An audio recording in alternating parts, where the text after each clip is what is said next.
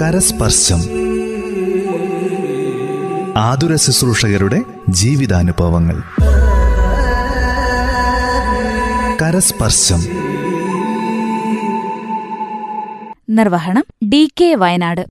നമസ്കാരം ശ്രോതാക്കളെ. കരസ്പർശത്തിന്റെ മറ്റൊരു അധ്യായത്തിലേക്ക് ഏവർക്കും സ്വാഗതം. ഇന്ന് നമ്മുടെ കൂടെ അതിഥിയായി എത്തിയിരിക്കുന്നത് മാനന്തവാടി സ്വദേശിയായ ആതിര വിൻസെന്റ് ആണ് ആതിരയുടെ വിശേഷങ്ങളിലേക്ക് നമുക്ക് കടക്കാം. നമസ്കാരം ആതിര. നമസ്കാരം. കരസ്പർശത്തിലേക്ക് സ്വാഗതം. താങ്ക് യു ആതിര എത്ര കാലമായിട്ട് ഈ നഴ്സിംഗ് മേഖലയിൽ ജോലി ചെയ്യുന്നു? ഞാനിപ്പോൾ ഏകദേശം രണ്ടര വർഷത്തോളമായി ഈ മേഖലയിൽ ജോലി ചെയ്യുന്നു. എവിടെയാണ് പഠിച്ചതൊക്കെ? ഞാൻ കോഴിക്കോട് മിംസിലാണ് പഠിച്ചത്. ബി എസ് സി നഴ്സിംഗ് നാല് വർഷം അവിടെയാണ് ഞാൻ പൂർത്തിയാക്കിയത്. അതിനുശേഷം ഞാനിവിടെ ഡി എം മിംസിൽ വന്നു. ഇപ്പോൾ രണ്ടര വർഷമായി. അപ്പോൾ ഈ രണ്ട് ഹോസ്പിറ്റലിൽ മാത്രമേ വർക്ക് ചെയ്തിട്ടുള്ളൂ? ഞാൻ പഠിച്ചത് കോഴിക്കോട് മിംസിലാണ്. അവിടെ ഞാൻ വർക്ക് ചെയ്തിട്ടില്ല. പിന്നെ അതിന്റെ ഒരു മദർ ഹോസ്പിറ്റലിന്റെ ഒരു പാർട്ടായതുകൊണ്ടാണ് ഇങ്ങോട്ട് തന്നെ വന്നത്. പിന്നെ എന്റെ വീട് മാനന്തവാടി ആയതുകൊണ്ട് അതുകൊണ്ട് ഞാൻ ഇവിടെ ജോലി കയറിയെന്നുള്ളൂ വീട്ടിൽ ആരൊക്കെയുണ്ട്? പപ്പയുണ്ട് അമ്മയുണ്ട് പിന്നെ ഒരു ചേട്ടായുണ്ട് അനിയത്തിയുണ്ട്. വീട്ടിൽ വേറെ ആരെങ്കിലും നഴ്സിംഗ് പ്രൊഫഷനിൽ ജോലി ചെയ്യുന്നവരുണ്ടോ? എന്റെ പപ്പ ആക്ച്വലി ഇതാണ് എ എൻ എം നേഴ്സായിട്ട് ജോലി ചെയ്യാണ് അസിസ്റ്റന്റ് നേഴ്സായിട്ട് മാനന്തവാടി ജില്ലാ ആശുപത്രിയിൽ. പപ്പയാണ് എന്നെ എൻകറേജ് ചെയ്ത് ഈ ഒരു ഫീൽഡിലേക്ക് എത്തിച്ചത്. അപ്പോൾ പപ്പ ഇപ്പോഴും എ എൻ എം ആയിട്ട് അവിടെ ജോലി ചെയ്യുന്നുണ്ട് മാനന്തവാടി ഗവൺമെന്റ് ആശുപത്രിയിൽ അതെ ഇപ്പോഴും ജോലി ചെയ്യുന്നുണ്ട് അവിടെ. എത്ര വർഷത്തെ എക്സ്പീരിയൻസ് ആയി?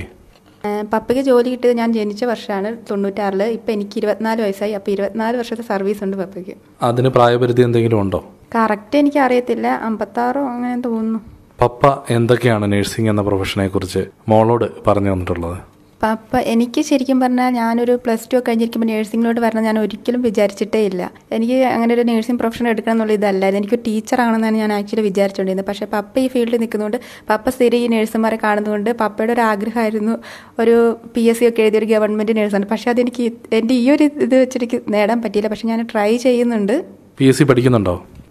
ഇപ്പം ഞാൻ ജസ്റ്റ് ഒന്ന് എന്റെ ഇതിലായിട്ട് തന്നെ സ്വന്തമായിട്ട് ഞാൻ ബുക്ക് പഴയ ബുക്കൊക്കെ റെഫർ ചെയ്ത് അങ്ങനെ നോക്കുന്നുള്ളൂ. അല്ലാണ്ട് കോച്ചിങ് ഒന്നും എടുക്കുന്നില്ല. പിന്നെ ഈ ജോലി ഇവിടെ ഉള്ളത് കൊണ്ട് എനിക്ക് അങ്ങനെ അങ്ങ് അതിനകത്തേക്ക് മാത്രമായിട്ട് ഇൻവോൾവ് ചെയ്യാൻ പറ്റുന്നില്ല. സാധാരണ നഴ്സുമാരെ പോലെ പുറത്തേക്ക് വിദേശ രാജ്യങ്ങളിലേക്കൊക്കെ പോയി ജോലി ചെയ്യണമെന്നൊക്കെ ആഗ്രഹം തോന്നിയിട്ടുണ്ടോ?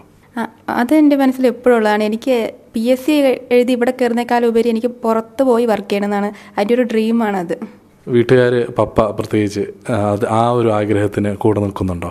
പപ്പയ്ക്ക് ഈ ജോലി ചെയ്യുന്നത് ഇഷ്ടമാണ്. പക്ഷേ കൂടുതൽ ഞാൻ ഇവിടെ തന്നെ ഒരു ഗവൺമെന്റിൽ ജോബ് ചെയ്യുന്നതാണ് പപ്പയ്ക്ക് ഇഷ്ടം. പുറത്തേക്ക് പോകുന്നതിൽ വലിയൊരു താല്പര്യമില്ല. സാധാരണഗതിയിൽ പുരുഷന്മാർ നേഴ്സിംഗ് മേഖലയിലേക്ക് വരാൻ തുടങ്ങിയിട്ട് ഒരുപാട് കാലമായില്ല എന്നൊക്കെ കേട്ടിട്ടുണ്ട്. പക്ഷേ ആതിരയുടെ പപ്പ ഇരുപത്തിനാല് വർഷങ്ങൾക്ക് മുമ്പ് ഈ ഒരു അസിസ്റ്റന്റ് നഴ്സിംഗ് എന്ന ഒരു നഴ്സിംഗ് കോഴ്സിലോട്ട് തന്നെയാണ് അന്നത്തെ കാലത്ത് തിരഞ്ഞെടുത്തത്. എങ്ങനെയാണ് അദ്ദേഹം അതിലോട്ട് എത്തിയത്? അതിനെക്കുറിച്ച് ചരിത്രം വല്ലതും അദ്ദേഹം പറഞ്ഞിട്ടുണ്ടോ? പപ്പ ഒരു ഇൻട്രസ്റ്റ് ആയിട്ട് അങ്ങനെ വന്നൊന്നുമല്ല. പപ്പയ്ക്ക് ആക്ച്വലി കിട്ടിയ പണ്ടത്തെ കാലത്തെ എംപ്ലോയ്മെന്റ് എക്സ്ചേഞ്ച് ഉണ്ടല്ലോ. അങ്ങനെ ആ വഴി ഇങ്ങനെ തൊഴിൽ രഹിതരായവർക്ക് അങ്ങനെ ഒരു ഓപ്പർച്യൂണിറ്റീസ് ഉണ്ട്. എംപ്ലോയ്മെന്റ് എക്സ്ചേഞ്ച് കുറേ വിളിക്കാറുണ്ടല്ലോ. അങ്ങനെ വന്നതാണ് പപ്പ. ഈ ഇവരുടെ അതിനകത്ത് എന്തോ ഗ്രേഡ് ടു അങ്ങനെ ആ ഇത് കയറി കയറി അങ്ങനെ പപ്പ അങ്ങനെ പ്രൊമോഷൻ ആയിട്ടാണ് ഇപ്പൊ ഈ നഴ്സിംഗ് അസിസ്റ്റന്റ് ആ പൊസിഷനിൽ എത്തിയത്. ഇപ്പോൾ മാനന്തവാടി ഗവൺമെന്റ് ആശുപത്രി കോവിഡ് രോഗികൾക്ക് വേണ്ടി മാറ്റിവെച്ചിരിക്കുകയാണ് വെച്ചിരിക്കുകയാണ്. പപ്പ അവിടുത്തെ എക്സ്പീരിയൻസുകൾ എന്തെങ്കിലും അതിരോട് പങ്കുവയ്ക്കാറുണ്ടോ പപ്പ അത് പറയാണ് പപ്പയ്ക്ക് ഇപ്പോഴും ഇടയ്ക്കിടയ്ക്ക് ആ ഡ്യൂട്ടി കിട്ടും. നൈറ്റും ഒക്കെ കൂടുതൽ നൈറ്റ് ചെയ്യുന്നത് തന്നെ അവിടെ കോവിഡ് ഡ്യൂട്ടിയിലാണ് ചെയ്യുന്നത്. അവിടെ പേഷ്യൻസിന്റെ അടുത്ത് പോയി കാര്യങ്ങളൊക്കെ ചെയ്യുന്ന നഴ്സുമാരുടെ കൂടെ തന്നെ അവരും അവരുടെ ഒപ്പം തന്നെ നിന്ന് അവരെ ഹെൽപ്പ് ചെയ്യുന്നുണ്ട്. രോഗികളെ ആണെങ്കിൽ തന്നെ അത് സ്റ്റാഫിനെ ആണെങ്കിൽ തന്നെ ഹെൽപ്പ് ചെയ്യുന്നുണ്ട്. പപ്പ പറഞ്ഞത് പ്രത്യേകിച്ച് ഒരു ബുദ്ധിമുട്ടായിട്ടൊന്നും ഇതുവരെ പറഞ്ഞിട്ട് സാധാ പേഷ്യൻസിന് നോക്കുന്ന അതേ ഒരു ഇത് മാത്രം. പിന്നെ പപ്പയ്ക്ക് ഒരു ബുദ്ധിമുട്ടാകെ പറഞ്ഞില്ല ആ ഒരു പി പി കിറ്റ് ഇട്ട് നിൽക്കുന്ന ആ ഒരു ഇത് മാത്രമേ ഒരു ഇത് പറഞ്ഞിട്ടുള്ളൂ. അല്ലാണ്ട് പേഷ്യൻസായിട്ട് കൊണ്ടൊക്കെ ഒന്നും പറഞ്ഞിട്ടില്ല. നല്ല ഇത് തന്നെ അഭിപ്രായം പറഞ്ഞിട്ടുള്ള.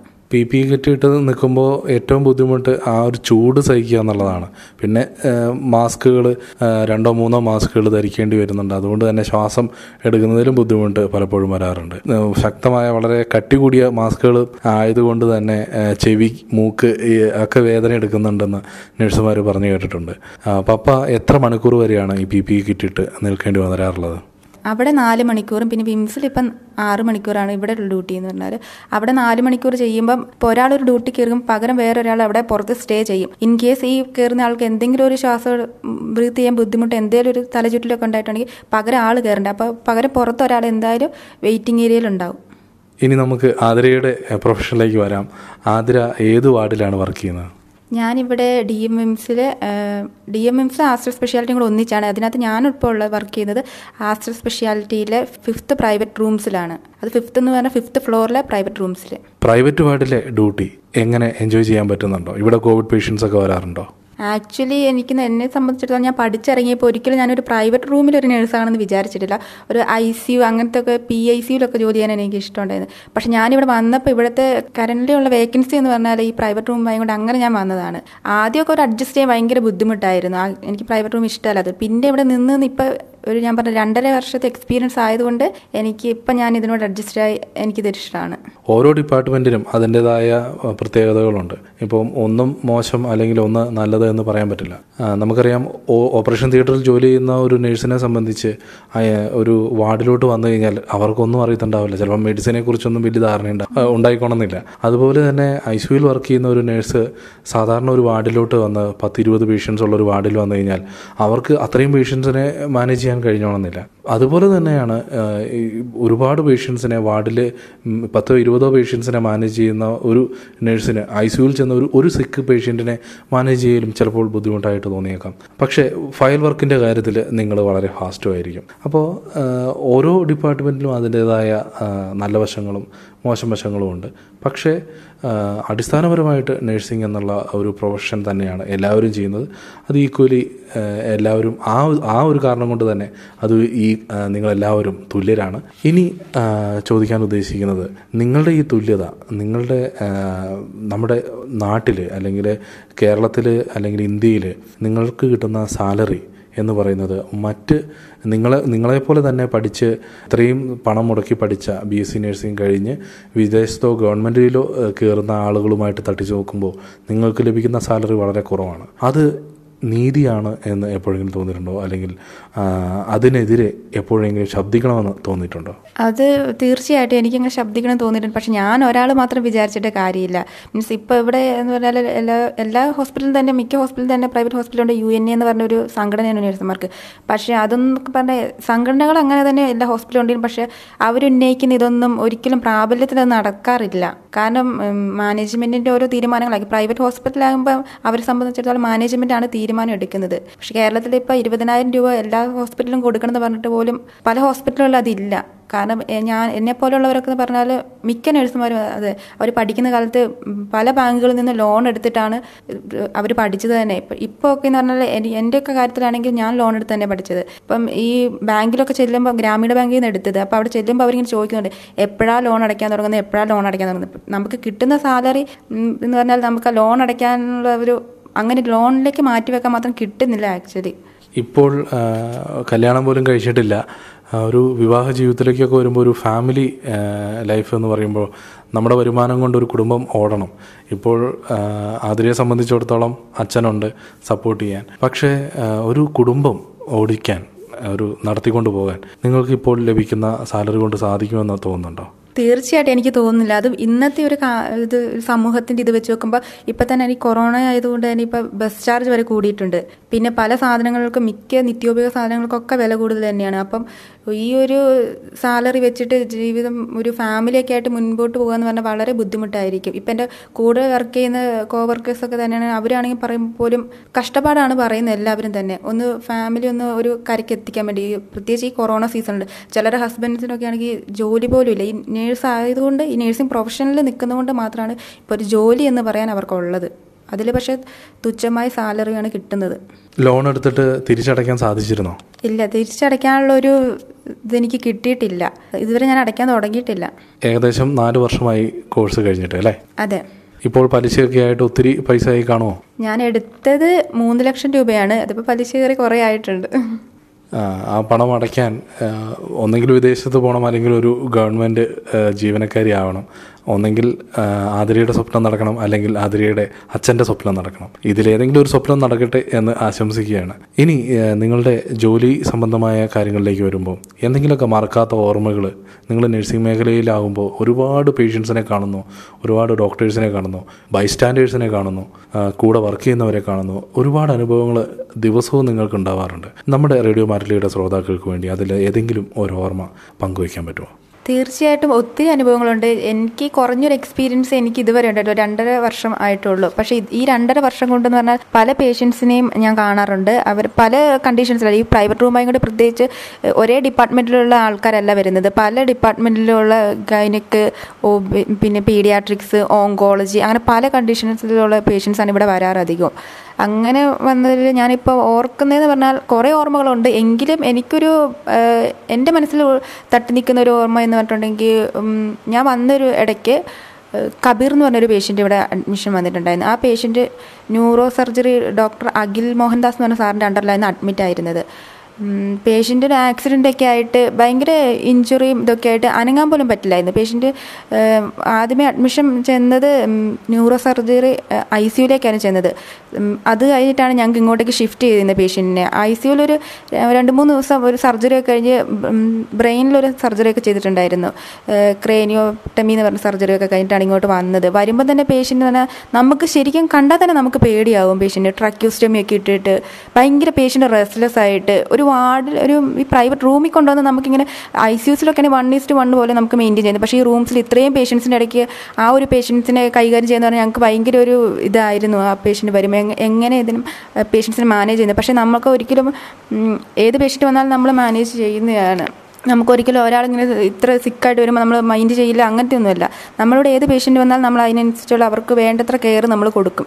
പ്രയോറിറ്റി വെച്ചിട്ട് തന്നെ. അങ്ങനെ ഈ പേഷ്യൻസ് ഈ പേഷ്യന്റ് കബീർ എന്ന് പറഞ്ഞ പേഷ്യന്റ് വന്നപ്പോൾ എനിക്ക് തോന്നുന്നൊരു പത്തിരുപത്തെട്ട് വയസ്സേ ഉണ്ടാവത്തുള്ളൂ. ആക്സിഡന്റ് ആയിട്ട് അങ്ങനെ വന്നതാണ്.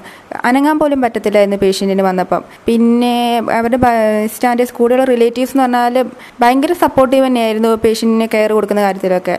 ശരിക്കും കബീർ ഇവിടെ വന്നപ്പോൾ ഞങ്ങൾക്ക് ശരിക്കും പറഞ്ഞാൽ ഭയങ്കര ഒരു ചലഞ്ചായിരുന്നു അവനെ നേരെ ഒരു ഇതിലാക്കി പോകണമെന്നുള്ളത്. ഞങ്ങൾക്ക് ശരിക്കും ഇവിടെയുള്ള എല്ലാ സ്റ്റാഫും മനസ്സുകൊണ്ട് തന്നെ ആഗ്രഹിച്ചതാണ്. അത് എല്ലാ പേഷ്യൻസുകാരും ഞങ്ങൾ ആഗ്രഹിക്കാറുണ്ട്. വരുന്നവരെല്ലാം സുഖം പ്രാപിച്ചതിന് നല്ല രീതിയിൽ തന്നെ ഇവർ ഇവിടുന്ന് ആശുപത്രിയിൽ നിന്ന് ഡിസ്ചാർജ് ആയി പോകണമെന്ന് ആഗ്രഹിക്കാറുണ്ട്. പക്ഷേ ഈ കബീർ എന്ന് പറഞ്ഞ ഒരു ഇരുപത്തെട്ട് വയസ്സുള്ള ആ ചെറുപ്പക്കാരൻ ഇങ്ങനെ ഒരു അനങ്ങാൻ പോലും പറ്റാത്ത രീതിയിലാണ് ഇവിടെ വന്നത് തന്നെ. ഒന്ന് ജസ്റ്റ് ഒന്ന് തിരിക്കണമെങ്കിൽ പോലും ഒരാളുടെ സപ്പോർട്ട് വേണം അവന്. കൈയും കാലും ഒന്നും അനങ്ങില്ലായിരുന്നു. പിന്നെ ഇവിടെ കുറച്ചു കാലം അവൻ ഇവിടെ ചികിത്സയിലുണ്ടായിരുന്നു. അപ്പോൾ ഞങ്ങൾക്ക് എന്ന് പറഞ്ഞാൽ ഞങ്ങൾക്കൊക്കെ ഏറ്റവും പ്രിയപ്പെട്ട ഒരു പേഷ്യന്റ് തന്നെയായിരുന്നു അവൻ. കാരണം ഇത്ര കുറ ഇത്രയും നാളുകളായി ഞങ്ങളുടെ കൂടെ തന്നെ ഞങ്ങൾ എന്നും മാറി മാറി ഡേ ഷിഫ്റ്റും നൈറ്റ് ഷിഫ്റ്റും ഒക്കെ ചെന്ന് അവനെ നോക്കുകയും അവന് വേണ്ട കാര്യങ്ങളൊക്കെ ചെയ്തു കൊടുക്കുകയൊക്കെ ചെയ്യുമായിരുന്നു അവന്റെ കൂടെ അവന്റെ റിലേറ്റീവ്സ് ഉണ്ടെങ്കിൽ പോലും അവന് പ്രിയം ഞങ്ങൾ ചെല്ലുമ്പോഴായിരുന്നു കാരണം അവന് എന്തെങ്കിലും ഒരു ബുദ്ധിമുട്ടുണ്ടെങ്കിൽ അത് പെട്ടെന്ന് അവന് കമ്മ്യൂണിക്കേറ്റ് ചെയ്യുന്നത് ഞങ്ങളോടായിരുന്നു. അവരുടെ കൂടെ നിൽക്കുന്ന റിലേറ്റീവ്സിനോടല്ല അവർ അവൻ ആദ്യമേ പറയുന്നത് ഞങ്ങളോടായിരുന്നു. എനിക്ക് തോന്നുന്നു ഞങ്ങൾ കൊടുക്കുന്ന ആ ഒരു കെയർ ഇതൊക്കെ കണ്ടിട്ടായിരിക്കണം അവന് അങ്ങനെ ഒരു ഇത് തോന്നിയിട്ടായിരിക്കണം ഞങ്ങളോട് അങ്ങനെ ഒരു ഇതുള്ളത്. ഞങ്ങൾക്ക് തിരിച്ചും അവനോട് നല്ലൊരു സപ്പോർട്ടീവ് കെയർ ഒക്കെയാണ് ഞങ്ങളും കൊടുത്തുകൊണ്ടിരുന്നത് അങ്ങനെ ഒരിക്കലും ഞങ്ങൾ തന്നെ വിചാരിച്ചില്ല അവർ കുറച്ച് നാളുകൾക്ക് ശേഷം ഇത്ര ബെറ്ററായിട്ട് അവൻ ശരിക്കും ഇവിടെ എഴുന്നേറ്റ് നിന്നിട്ടാണ് അവൻ ഈ ഹോസ്പിറ്റലിൽ വിട്ട് പോയത്. പിന്നെ അവൻ ഡിസ്ചാർജ് ആയി പോകുന്ന സമയത്തൊക്കെ ഭയങ്കര ഒരു സന്തോഷമായിരുന്നു അവന്. അവൻ സംസാരിക്കാൻ തുടങ്ങി. അവന്റെ ട്രക്യൂസ്റ്റമിയിൽ ഇതുണ്ടായിരുന്നു. ട്രക്യൂസ്റ്റമിക്ക് ഊരി പിന്നെ അവൻ ഞങ്ങളോട് സംസാരിക്കാൻ തുടങ്ങി. അങ്ങനെ നല്ല രീതിയിലാണ് അവൻ പോയത് തന്നെ. പോയി അവൻ ഫോളോ അപ്പിന് വന്നപ്പോൾ ഞങ്ങളുടെ അടുത്ത് വന്നായിരുന്നു. അന്ന് അവൻ വന്നപ്പോൾ അവൻ ശരിക്കും കരഞ്ഞ് ഞങ്ങളോട് പറഞ്ഞ കാര്യമാണ് നിങ്ങളുടെ ഒക്കെ ഒരു സപ്പോർട്ടും കെയറും കൊണ്ടാണ് അവനിങ്ങനെ ഒരു എഴുന്നേറ്റ് നിൽക്കാൻ പറ്റിയെന്നുള്ളൊരിത് അത് കേട്ടപ്പോൾ തന്നെ ഞങ്ങൾക്കൊരു ഭയങ്കര ഒരു സന്തോഷമാണ് തോന്നിയത്.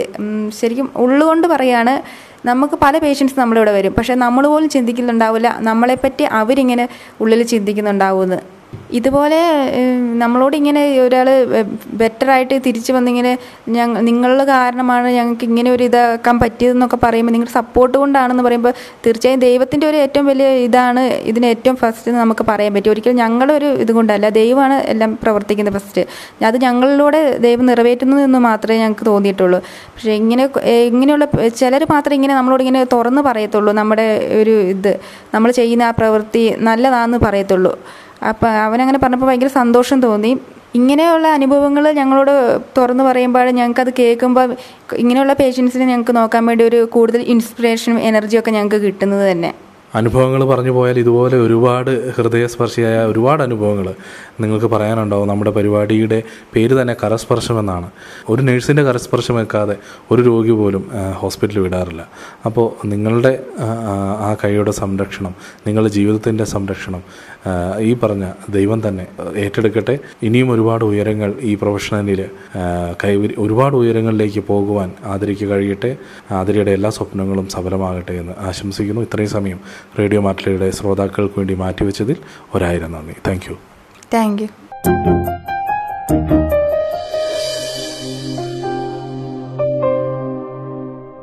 നിർവഹണം ഡി കെ വയനാട്.